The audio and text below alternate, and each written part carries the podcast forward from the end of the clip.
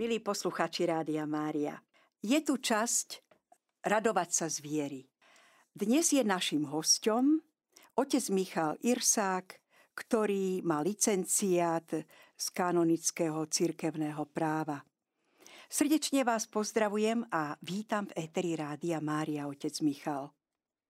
Pochválim Ježiš Kristus, ďakujem pekne za pozvanie, pozdravujem všetkých poslucháčov.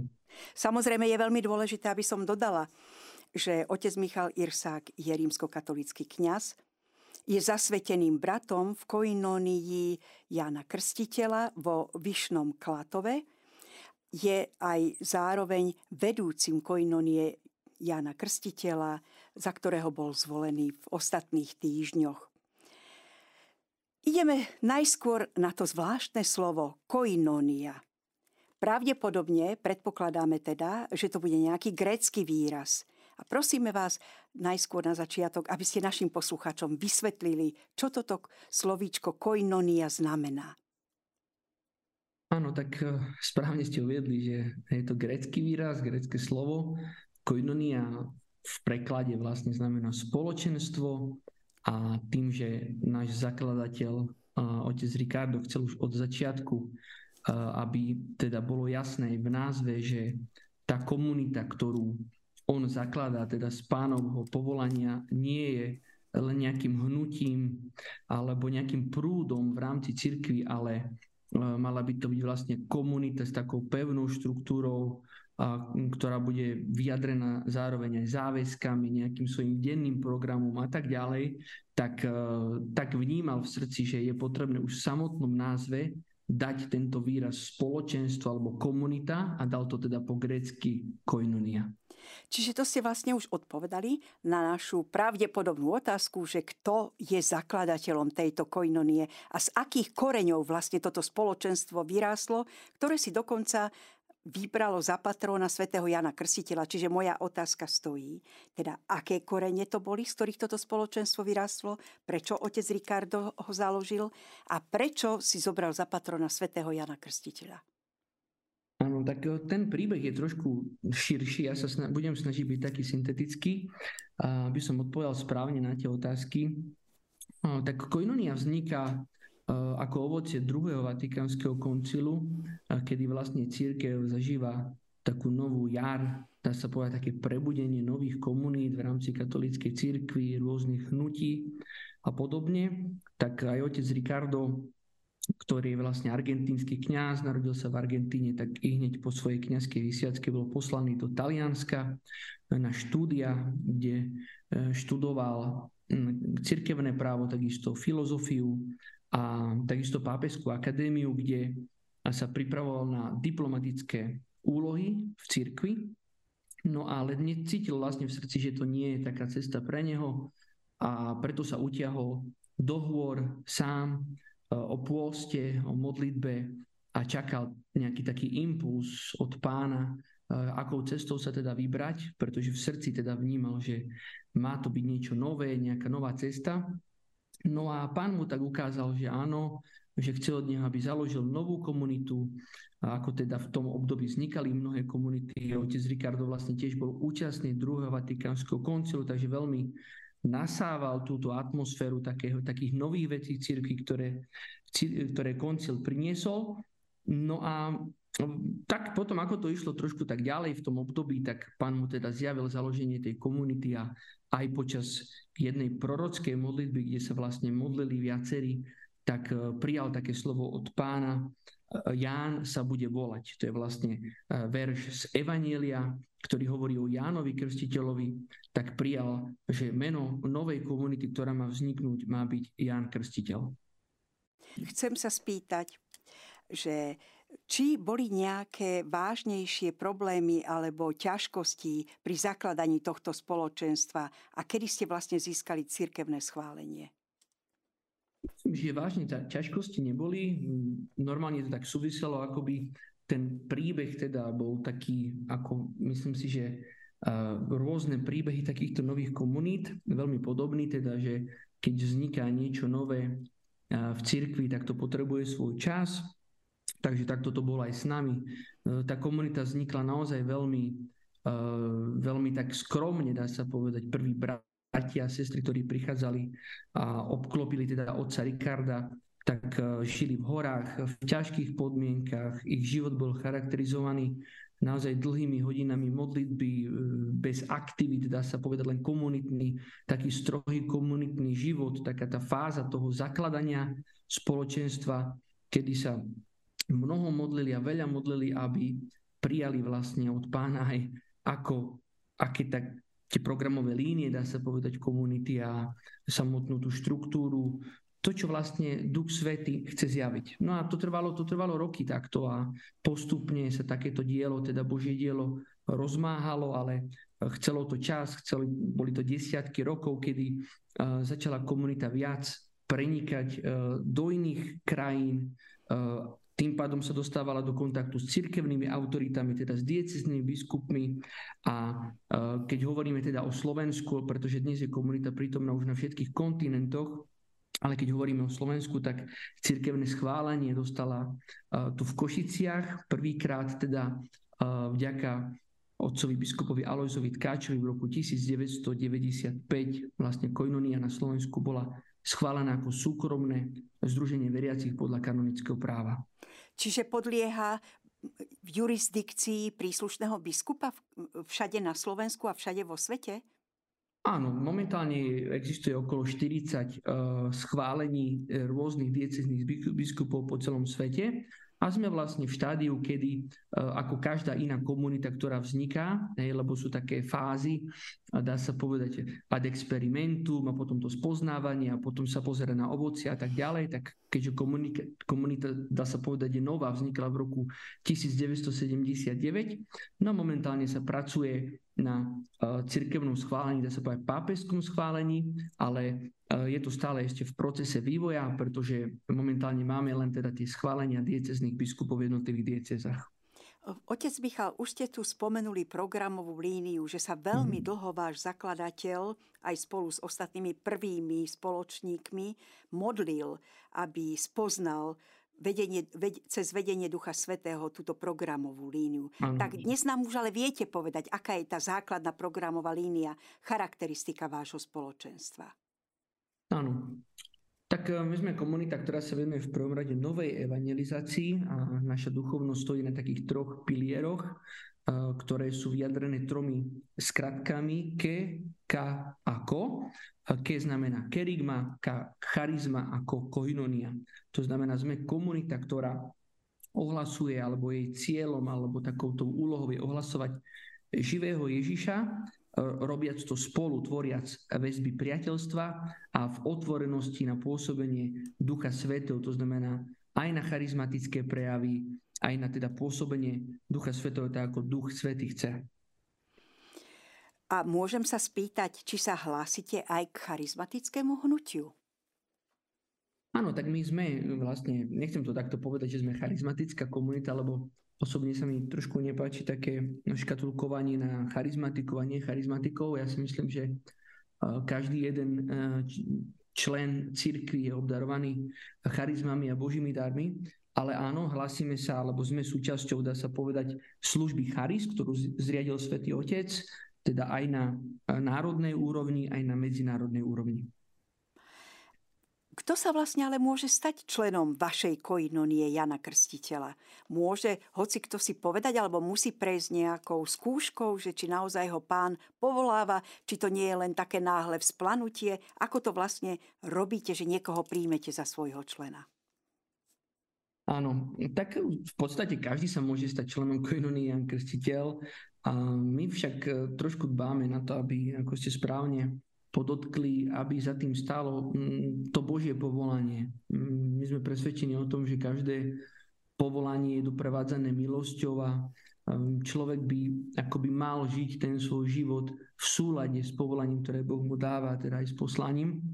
A preto nie sme my ako nejaké také klasické spoločenstva v tom zmysle, že Ehm, príďte všetci a všetci buďte členmi, ale dbáme na to, aby tí, ktorí vstupujú do komunity, tak e, cez taký proces rozlíšenia sme si aj boli istí, že ten človek má to povolanie byť Jánom Krstiteľom a, a Boh mu dá teda tú milosť potom žiť podľa tých princípov, prijať na seba záväzky, pretože my príjmame na seba aj záväzky, tak trošku je tam ten rozlíšovací proces, také kráčanie spolu, aby tí, ktorí skončia ako oficiálni členové koinonie, boli naozaj, bolo to v súlade s povolaním, ktoré pán im dáva. Myslím si, že tu by ste ešte mohli našim posluchačom vysvetliť, že máte v podstate dvojité členstvo, respektíve jeden druh členstva sú tie zasvetené osoby a potom mm. sú aj obyčajní lajci. Tak približte nám to, prosím. Áno, tak aj komunita samotná, keď vznikla, tak vznikla vlastne v takom jadre, to, to vznikla akože zasvetené, zasvetené osoby, zasvetení lajci. Ja to trošku vysvetlím, lebo e, možno teraz spájam dve veci, ktoré sa zdajú také oddelené. Ale u nás e, existuje teda tá interná komunita, to sú bratia a sestry, ale sú to lajci, ktorí na seba berú takisto záväzky, ako napríklad nejaké reholy, hej, že teda čistota, poddajnosť a chudoba. Ale oni sa nestávajú reholníkmi, ostávajú uh, v tom statuse cirkevnom laika, ale s tým, že sa rozhodujú zasvetiť svoj život Bohu. To znamená, tiež sa zriekajú všetkého, žijú naplno pre Neho a teda naplno v komunite podľa programu, podľa záväzkov. Tak e, toto je tá interná komunita, ktorá je takým jadrom u nás a okolo nás, okolo tohto jadra, nás tu aktuálne vo Vyšnom Klatove pri Košiciach je 10 bratov a sestier.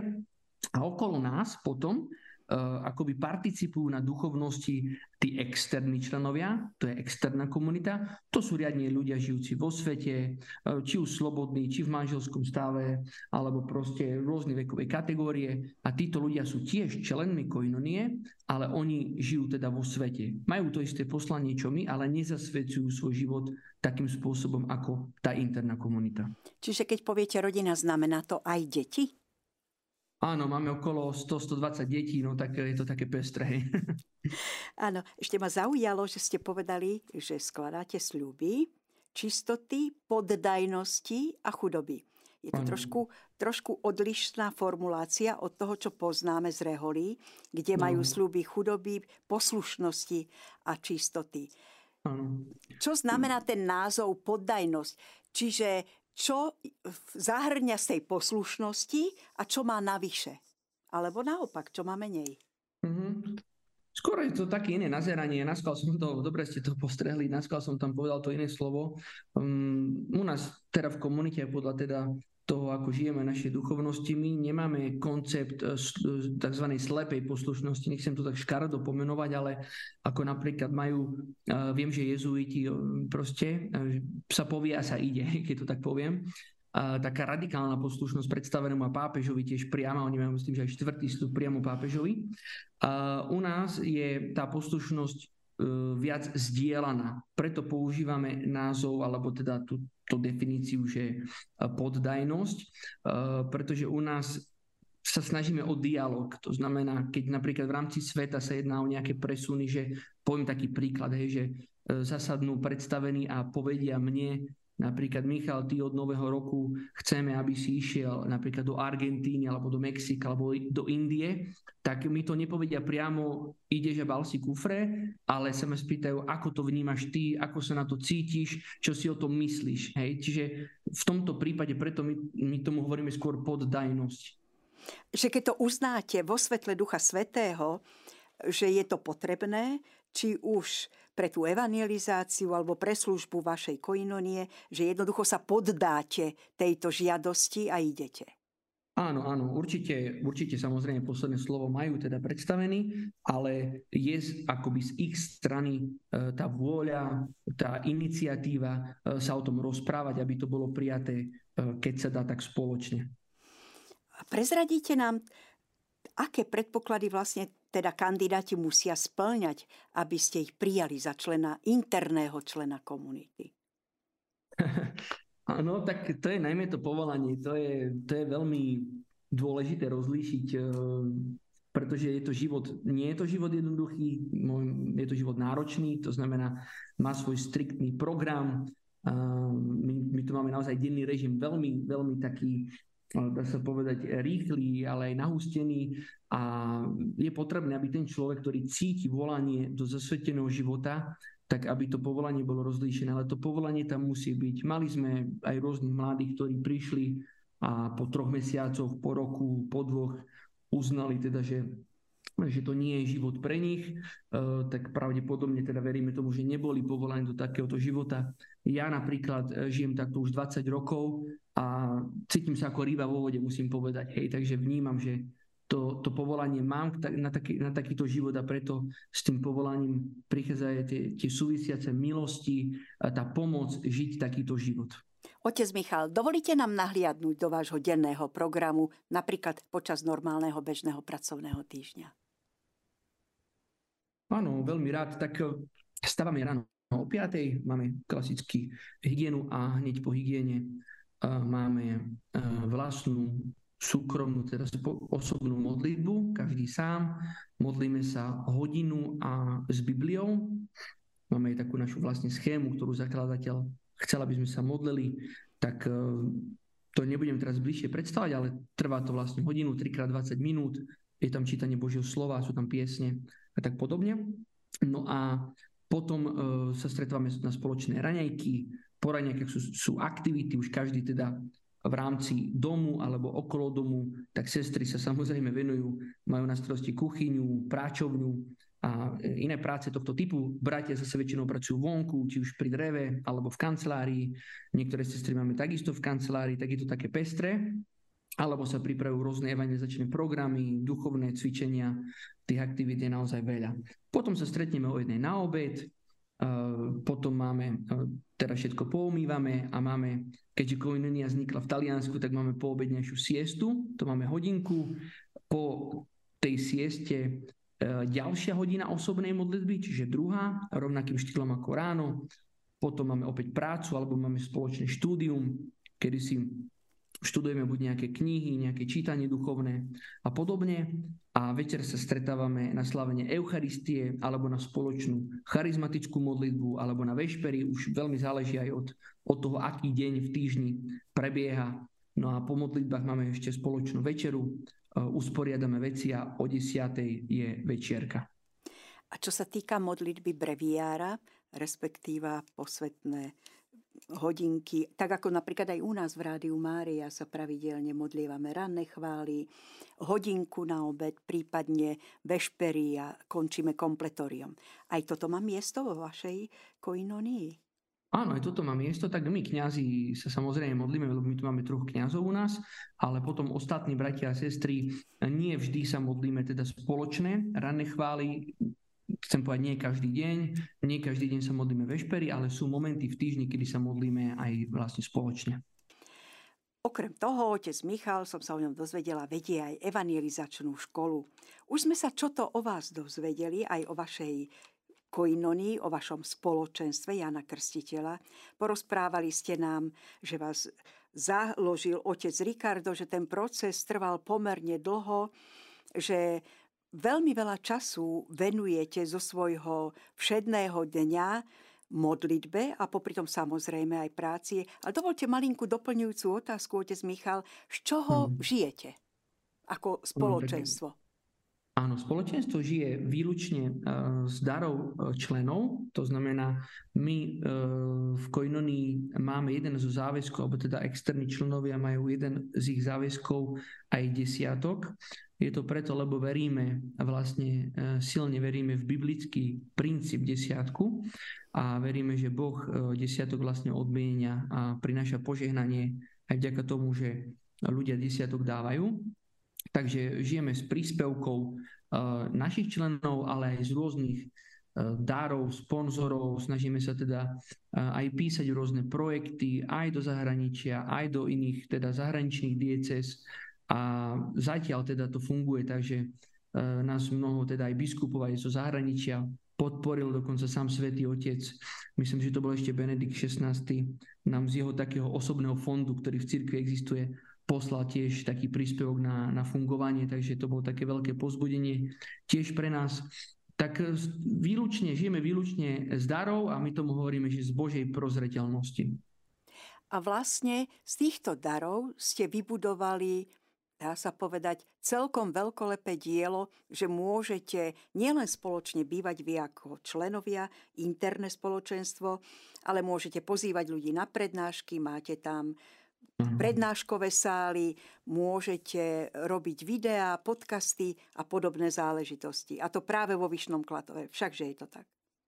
Áno, áno, tak to bol taký veľký sen pre nás, ale ono to aj súviselo s takým rozvojom komunity. My, ja ešte keď som teda vstúpil do komunity v roku 2004, tak som, ešte sme boli v Zlatej Itke, vtedy nám otec arcibiskup uh, dal farnosť v Zlatej Itke a mali sme na starost teda aj farskú pastoráciu a mali, žili sme tam na takej malej fare vo veľmi skromných podmienkách, dvaja bratia, žili vonku v Unimobunke, kde mali teda do zimu, kúrili sme drevom, takže aj koinonie na Slovensku, dá sa povedať, má skromné začiatky. Ešte predtým, pred Zlatovítkou, a sme mali tiež uh, od, od arcibiskupa taký priestor, kde sme boli, ale tam odtiaľ sme sa museli teda presťahovať, pretože bolo tam potrebné uh, no, platiť nejaké peniaze za rekonštrukciu, ktoré sme nemali vtedy, uh, tak sa býval aj na bytoch istý čas a boli to všetko také boje, No ale pán požehnal to dielo a postupne komunita rástla, rástli členovia, e, prinášala svoje ovocie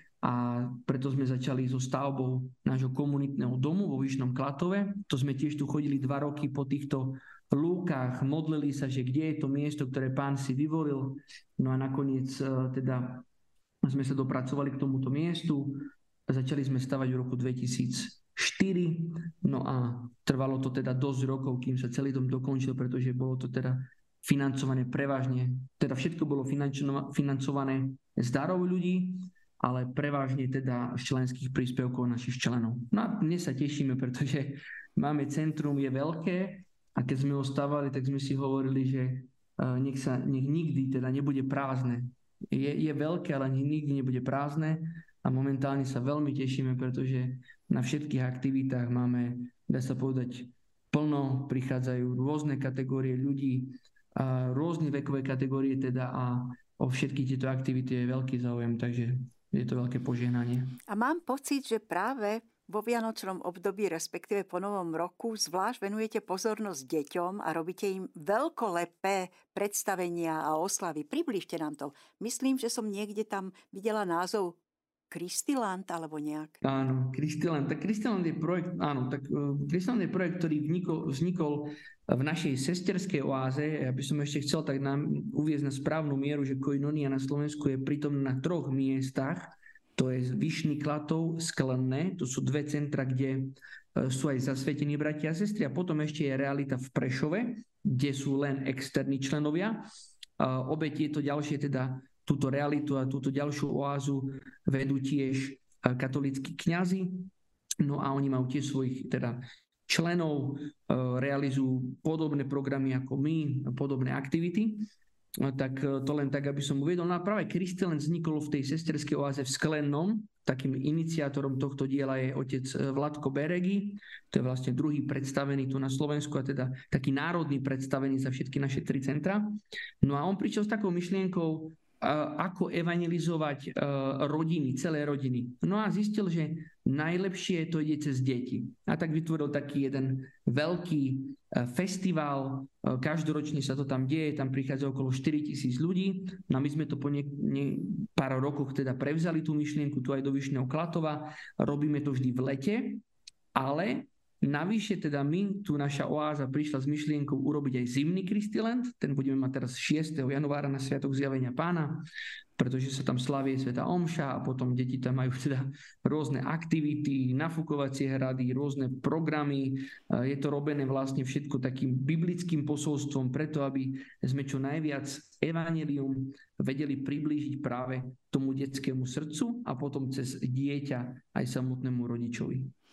Myslím si, že tam sa deti naozaj, nechcem povedať rovno, že vybláznia, ale nespájajú si už od tých svojich detských liet kresťanstvo so smutnou tvárou, alebo ano. povedzme s nejakým hrozným bohom, ktorý stále len od nás niečo chce, niečo nám prikazuje a zakazuje. Že priblížite vlastne ľuďom, rodinám, najmä tým deťom, pána v radosti a v láske.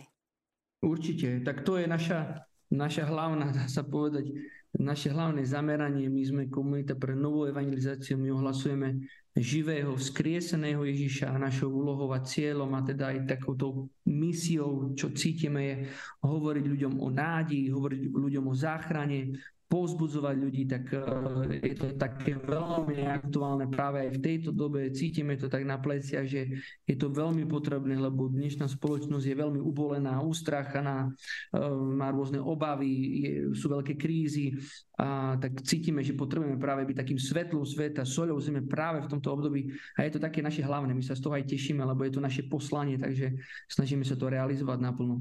To úplne korešponduje s tým, čo povedal včera včera áno, na audiencii pápež František nebojte sa radosti, radujme sa. Mm. Takže to je krásne vysvedčenie. Poďme teraz od tej evangelizačnej činnosti aj k misijnej. Myslím mm-hmm. si, že v rámci všetkých koinoní na svete celkom určite venujete veľkú pozornosť aj tej dimenzii misionárstva. Viete nám priblížiť, otec Michal, kde všade vlastne takto misíne pôsobíte ako koinonia Jana Krstiteľa. Áno. Áno, máte pravdu, je to tak. Pre nás evangelizácia misia sú priorita. My pôsobíme na všetkých kontinentoch, ale začína to teda väčšinou tak, že prichádzame na, na, teda, na dané miesto, začíname naozaj tak skromne budovať postupne komunitu a vo väčšine prípadov sa to deje na pozvanie diecezného biskupa Práve teraz eh, vám môžem povedať takú radostnú správu, to bola asi hodinu dozadu, kedy náš generálny predstavený teda nám komunikoval, eh, nachádza sa v Argentíne, práve dnes mali stretnutie eh, s jedným diecezným biskupom v jednej dieceze, ktorý si teda žiada, aby Koinonia bola prítomná v jeho dieceze, tak aj s môjim spolubratom, ďalším kňazom sú tam a prebiehajú tzv. tie prvé tie prvé oťukávania sa, hej, a, a keď všetko pôjde tak, ako pán chce a podľa pánovej vole, tak verím, že onedlho začne také nové, nové jadro žiť, teda koinonie aj v Argentíne, čo by bola úžasná vec, lebo náš zakladateľ pochádza z Argentíny a doteraz teda koinonia v Argentíne nepôsobila.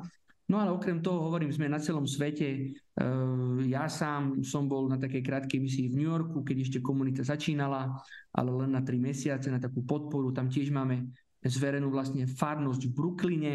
Uh, jeden náš kniaz tam pôsobí Talian už mnoho rokov, biskup je s ním veľmi spokojný aj s komunitou. Tak, uh, no a potom samozrejme India, uh, Afrika, keď hovorím tie vzdialenejšie krajiny. V Austrálii máme takisto našich členov.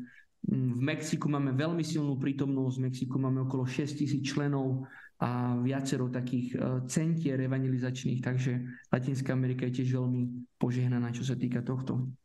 Otec Michal, vedeli by ste tak bližšie zadefinovať, aké hlavné tromfy a argumenty máte v rukách, keď chcete niektorému dieceznému biskupovi ukázať, že práve koinonia je to, čo jeho dieceza potrebuje, že nemusí sa obrátiť na nejakú reholu, ale že dokážete sprostredkovať tú radosť Evanielia práve vy.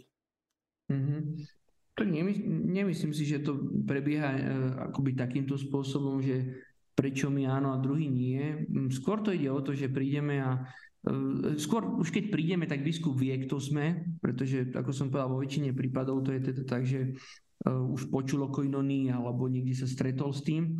A tie tromfy, keď to tak nazviem, ako ste to vy teda pomenovali, tak je skôr o to, že my sa sústredíme na tú novú evangelizáciu a väčšinou nás teda volajú otcovia biskupy, ktorí nechcem to tak povedať, ale možno trošku tak strádajú v tom, že ako prebudiť uh, ten evangelizačný zápal v ich dieceze, že možno skúšali rôzne veci a im to nefungovalo a teraz uh, hľadajú teda nové možnosti, sú otvorení a teda oslovia nás tým, že možno vidia niekde inde nejakej inej diecezi alebo na inej, na inej, v inej krajine, na inom kontinente nejaké to ovocie No a my, tak my začneme pracovať, pracujeme jednoducho, hej, snažíme sa byť verní tomu, čo od nás pán chce, máme tu našu duchovnosť a e, ovocie sme presvedčení, že po, po čase príde. Takže ona je dôležitá aj tá stabilita, hej, že naj, dá sa povedať, že také naj, najúrodnejšie v úvodzovkách naše komunity sú na miesta, kde máme dlhoročnú stabilitu, pretože ono je veľmi potrebné sa usadiť, veľmi potrebné kráčiť v tej vernosti, dostať priestor na robenie tých programov a rôznych aktivít. Ja som presvedčený, že ovoci sa počasie dostaví vždy. Vlastne to svedectvo je veľmi dôležité v tomto prípade. A vlastne... Určite, určite. Živé osobné svedectvo každého z nás o, o tom, že každý, ktorý teda E, ide a evangelizuje, tak stretol toho Ježiša. To, čo nás vlastne poháňa, je, je to, čo my sme sami zažili. My nehovoríme o, o nejakých druhých veciach, nehovoríme o nejakých, poviem, naučených veciach, ale základom je, ja som stretol živého Ježiša, zmenil môj život, takto ma požehnal, e, takto ma uzdravil, takto ma obdaroval a to, čo urobil v mojom živote, môže urobiť aj v tvojom a toto je vlastne to naše ohlasovanie. Čiže ten hlavný argument je volanie Ducha Svetého. V podstate pán si koná svoje dielo cez pôsobenie Ducha Svetého. Aj u toho, mm. ktorého biskupa. Skôr ako sa dostaneme ku tomu kanonickému právu, tak otec e, Michal Dovolte, aby som vás poprosila, aby ste našim poslucháčom vydali vaše osobné svedectvo, ako vás pán viedol na ceste k nemu a zvlášť teda na ceste ku kňastvu. Ako ste potom spoznali, že vaše miesto je práve v koinonii Jana Krstiteľa? Veľmi rád hovorím svoje svedectvo, musím sa priznať, je to vlastne takým môjim poslaním. Skúsim to trošku tak skrátiť, aby sme to stihli, lebo to je mnoho rokov života. Ale ja som vyrastal teda v, v tradičnej, e, dobrej, e, milujúcej rodine, kde moji rodičia ma viedli naozaj dobrým spôsobom aj do kostola, aj, aj ku viere. A potom sa to trošku skomplikovalo u mňa asi ako mnoho mladých ľudí v puberte. A moc som ako vieru neprežíval, ani som sa moc o to nezaujímal, skôr som bol taký živý, vystrajal som, skúšal som rôzne veci, kade tade. No a trošku som v, tej, v tom období aj potrápil svojich rodičov, lebo teda nebol som taký eh, najvzornejší syn, alebo ako to povedať. Tak eh, viem, že sa trápili kvôli mne a to trápilo aj mňa, snažil som sa nejako tak zmeniť, byť takým lepším, ale moc sa mi to nedarilo. No až som v jeden deň, keď som mal 15 rokov, eh, prijal takú Božiu milosť takého obrátenia. Bolo to na festivale Verím páne v námestove počas jednej modlitby chvál sa ma pán naozaj mocne dotkol, hodinu som bol v kostole vtedy, plakal som, nevedel som, čo sa so mnou deje, ale viem, že e, proste moje srdce sa menilo, prežíval som neskutočný dotyk Božej lásky, jeho odpustenie, jeho oslobodenie. No a musím povedať, že to bol, z toho kostola som vyšiel proste nové stvorenie, úplne iný človek. Bol to 21. júl, rok 2001. A tak som začal kráčať už s pánom vďaka tomu obráteniu. Začal som sa modliť s Bibliou, Ehm, svoju osobnú modlitbu, išiel som do farského spoločenstva, boli sme spolu, stretávali sa, takto som rástol na ceste s pánom. O rok na to som stretol Koinoniu Jan Krstiteľ na jednom tábore pre mladých, eh, ktorý Koinonia organizovala na východnom Slovensku. No a na tom tábore ma pán povolal do zasveteného života. Tam som mal opäť takú veľmi silnú skúsenosť eh, s ním, kedy som cítil vo svojom srdci, ako ma volá, ako mám všetko nechať aj za ním tak e, som tak urobil, som sa rozhodol a e, prišiel som na prvé také stretnutie do komunity, prvú skúsenosť na tri týždne a tam mi pán vlastne potvrdzoval, že to je moje miesto, že to je život pre mňa. No a to trvalo potom takéto obdobie rozlišovania, kráčania s komunitou ďalšie dva roky, lebo teda ešte som nebol plnoletý, bol som ešte študent strednej školy. No a keď som dosiahol 18 rokov, tak som teda uh, vstúpil do komunity, tu do Košic, to bolo ešte v Zlatej Itke, teda pri Košiciach. No a postupne sa začala moja, moje kráčanie v komunite, v zasvetenom živote, kde, kde ma pán stále viac utvrdzoval, že to je moje miesto a kde som sa cítil teda, ako som povedal predtým, ako ryba vo vode. No a v Koinonii sa, zrodí, v Koinonii sa zrodilo aj moje kňazské povolanie, tým, že som bol teda e, vo veľkom kontakte s modlitbou a takisto s ľuďmi a stále v službe druhým. E, organizovali sme rôzne duchovné cvičenia, tak som vnímal, že pán ma volá tak aj špeciálne byť jeho kňazom. Prešlo aj, aj vlastne táto moja túžba prešla formou rozlišovania aj cez mojich predstavených a v rámci komunitného života.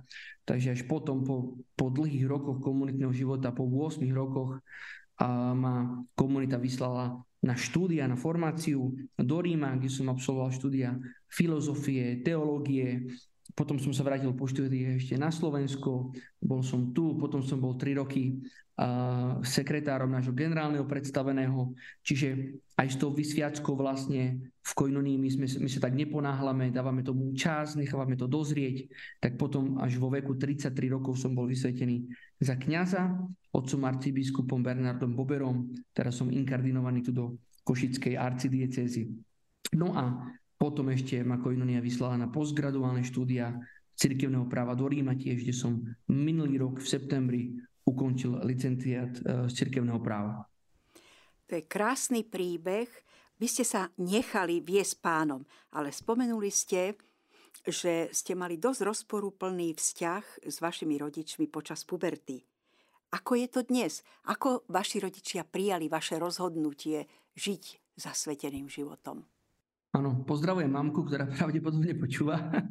Dnes je to úplne, dnes je to, dá sa povedať, úplne opačne. To nie, že by vtedy boli nejaké také, že rozporúplné vzťahy, ale, ale určite som rodičov trápil, teda trápili sa v tej láske a zodpovednosti, že čo zo mňa bude podľa mňa, alebo kam sa vydám, pretože som trošku vystrájal a určite mali obavy, že no, kde ten ich syn skončí ako. Tak, e, ale stále ma mali veľmi radi, stále mi chceli dobre. Moje povolanie sa im primalo trošku ťažšie, najmä môjmu ockovi, ale nie preto, že by mi chcel zle, ale preto, lebo vnímal určite takú zodpovednosť jeho, aby som sa ja mal dobre, aby som dokončil školu, aby som proste vyštudoval. Môj otec je teda právnik, dlhoročný notár, tak chcel aj vlastne túžil, aby ja som sa tiež vydal asi touto cestou, no ale ja som cítil teda iné povolanie, ale malou obkľukou ste sa nakoniec dostali k tomu právu. Myslím si, že otec je na vás hrdý. Určite, toto už hej. A dnes, dnes je to úplne, je to krásne. My sme mali stále krásny vzťah, aj vlastne aj s mojou sestrou, my sme dvaja súrodenci. Stále krásny vzťah sme mali, prešiel si, prešiel si teda aj takým turbulentnejším obdobím, ale vďaka, myslím si, že tej mojej vernosti nasledovať pána, pán potom požehnal a stále žehna celú moju rodinu a mňa zase žehna vďaka ich modlitbám, lebo viem, že stále stáli pri mne, stále ma teda po tom prvom období už ma aj pozbudzovali a dnes sú veľmi blízko našej komunite. Často tu aj prichádzajú, pomáhajú mi v mnohých veciach, takže ja, je to veľké požehnanie. Musím ďakovať pánovi, lebo máme krásny vzťah v rodine a rodičia. Moja sestra je tiež v komunite ako externá členka, dokonca jedna z koordinátoriek e, takej menšej skupinky. Takže pán urobil naozaj veľké veci v našej rodine musím, som mu za to veľmi vďačný. A pán má veľký zmysel pre humor. Vlastne to je nádherné, že ako dokázal splniť aj tú veľkú túžbu vášho otca a dostali ste sa aj na tú právnickú dráhu. Otec uh-huh. Michal, tak jedna vec je vaša osobná charizma pre koinoniu a tá sa naplňa vlastne v tom, že ste sa stali kňazom, že ste sa stali zasveteným bratom a že ste vyštudovali kanonické právo. Ale teraz je veľká druhá vízia. Stali ste sa vedúcim koinonie. Čiže aká je tá vaša vízia o budúcom smerovaní tohto spoločenstva na Slovensku ako zodpovedný duchovný? Áno, tak z tohto miesta by som musel aj pozdraviť uh, otca Milana Bednárika, ktorý vlastne uh, je takým môjim duchovným otcom, ktorý ma prijal na ceste toho môjho povolania. Otec Milan viedol Koinony vlastne od ich začiatkov, od ich začiatkov tu na Slovensku a je takým iniciátorom tohto diela. Po mnohých rokoch, teda od roku 95 až teraz do septembra tohto roku komunitu viedol a, dá sa povedať, že si ma tak vychoval akoby pri sebe a vyformoval, aby um, neskôr mohol, mohlo byť mne teraz zverené e, táto starosť o komunitu a teda aby som mohol byť menovaný teda predstaveným komunity, čo sa teda aj stalo. A, čiže je to také pekné, my sa z toho tešíme, že má to takú kontinuitu. A preto to hovorím, lebo ja nemám nejakú takú, že teraz že som ja tu prišiel a mám nejaké odlišné vízie od tých, ktoré boli predtým. E, my máme pevne stanovené vlastne, čo od nás pán chce, ale skôr môžem tak povedať konkrétne, čo vnímam a na čom, čo sú také výzvy pre nás a to si myslím, že e, je potrebné určite ľudí v aktuálnej dobe veľmi povzbudzovať, veľmi ich motivovať. Ja na tom vlastne veľmi pracujem, aby sme boli takým miestom, kde ľudia nájdu prijatie, kde nájdu tú útechu, kde keď prídu, tak budú cítiť, že na tomto mieste je živý pán, že prídu tu načerpať, prídu osviežení, späť do sveta, do svojich starostí, do svojich proste problémov. Takže toto mi tak veľmi leží na srdci, aby sme boli my tu miestom, táto oáza um, v prvom rade modlitby, aby sme sa tu veľa modlili, aby sme sa modlili za bratov a sestry, ktorí to potrebujú a boli takými, takým svetlom uprostred teda uh, tohto sveta. No a potom e, to, čo môžem povedať, je vnímam naozaj taký veľký zápal, dynamizmus, radosť e, medzi nami tu v dome, máme takú peknú atmosféru, takže potom sa to aj tak ľahšie vlastne vykonáva smerom von e, v rámci tých evangelizačných aktivít. No a to, čo mi tak osobne leží na srdci, týmto vlastne ukončím, je E, formácia, ja mám veľmi na srdci formovať ľudí, dávať, e, delegovať zodpovednosť, delegovať proste veci. Túžim potom, aby každý člen koinonie slúžil v cirkvi, slúžil v koinonii, slúžil vo farnosti, tam, kde je zapojený podľa charizmy, ktorú dostal a preto sa venujem špeciálne formácii evangelizátorov, formujem kazateľov, formujem vedúcich modlitieb, formujem rôzne typy alebo kategórie aj mladých ľudí, aby teda oni odpovedali a slúžili teda v cirkvi darom, ktorý dostali od pána. Otec Michal, dovolte mi trošku provokatívnu otázku. Neobávate sa, že ako koinonia Jana Krstiteľa zostanete zaciklení v svojom internom a externom spoločenstve? Čo urobíte preto, aby na tieto modlitebné stretnutia k vám prišli ľudia, ktorí sú mimo cirkvy, mimo Boha. Viete, to je veľmi krásne, čo hovoríte, že sa chcete modliť, rozdávať pokoj, radosť, ale mám taký pocit, že by sa to nemalo týkať len vás ako interných členov a externých, že práve tá kerigma, ktorú máte ako jeden z hlavných pilierov, by sa mala prejavovať tak, že Jednoducho sa dostanete aj k tým ľuďom, ktorí momentálne sú vzdialení od Boha. Áno, samozrejme, toto všetko, to, čo som vlastne menoval predtým, nebolo nasmerované, nebolo myslené, že len smerom dovnútra koinonie.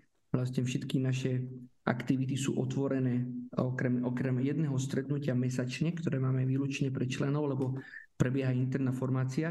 Všetky ostatné stretnutia, čiže celá tá, to portfólio tých vecí, to je vlastne celý rok plný rôznych stretnutí, e, to sú stretnutia otvorené pre ľudí zvonka, ale správne hovoríte, okrem toho my chodíme aj evangelizovať von, chodíme evangelizovať do ulic, chodíme e, proste priamo oslovať ľudí v uliciach, v meste, chodíme do rôznych farností robiť programy, chodíme takisto robiť evangelizačné stretnutia. Napríklad teraz sme začali pekne robiť uh, vo Spiskej Novej Vsi, už minulý rok sme začali tiež, čiže vychádzame aj do iných miest, samozrejme tam, kde uh, miestny farár teda súhlasí.